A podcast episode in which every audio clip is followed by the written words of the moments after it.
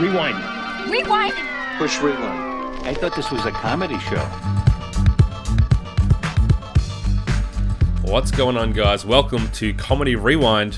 I'm John O'Peck, and this is episode zero. We're throwing it up now because we've just hit the Patreon goal of $250 a month. Thank you very much to all of our Patreon subscribers, our patrons over there making the magic happen.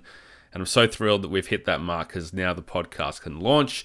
This is kind of just testing the feed. I'm making sure that iTunes is going to get it up in a orderly fashion. We had some delays with Hoop Dreams, our NBA podcast we recently launched. So I wanted to get up nice and early to make sure that when episode one is ready to go, there's no delays and that will be happening very soon. I'm recording with Jack Cruz of It Is What It Is and Salim the Dream Abraham from the Hungry Gamers. We're talking about Happy Gilmore.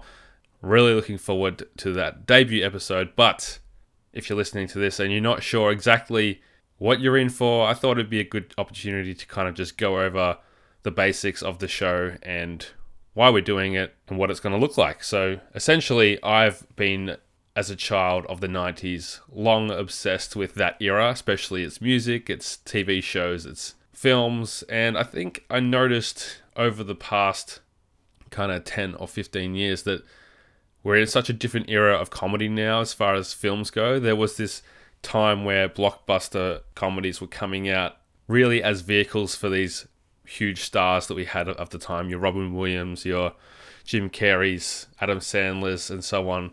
But nowadays, it's a lot more focus on ensemble, and some of the greatest comedies we've had have nothing to do with the biggest comedians around. A lot of the stand up comedians now don't even bother going into film, which seemed to be a trend of the 90s and 80s.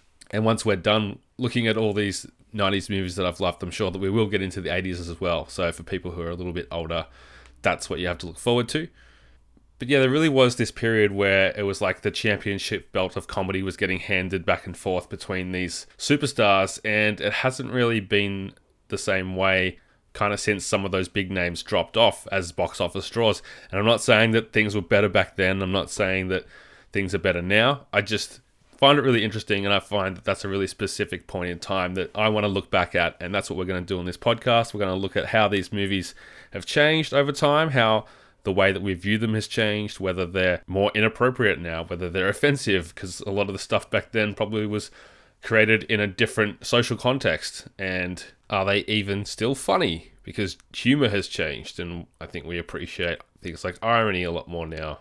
How does just being 20 and 30 years older than we were back then change things as well?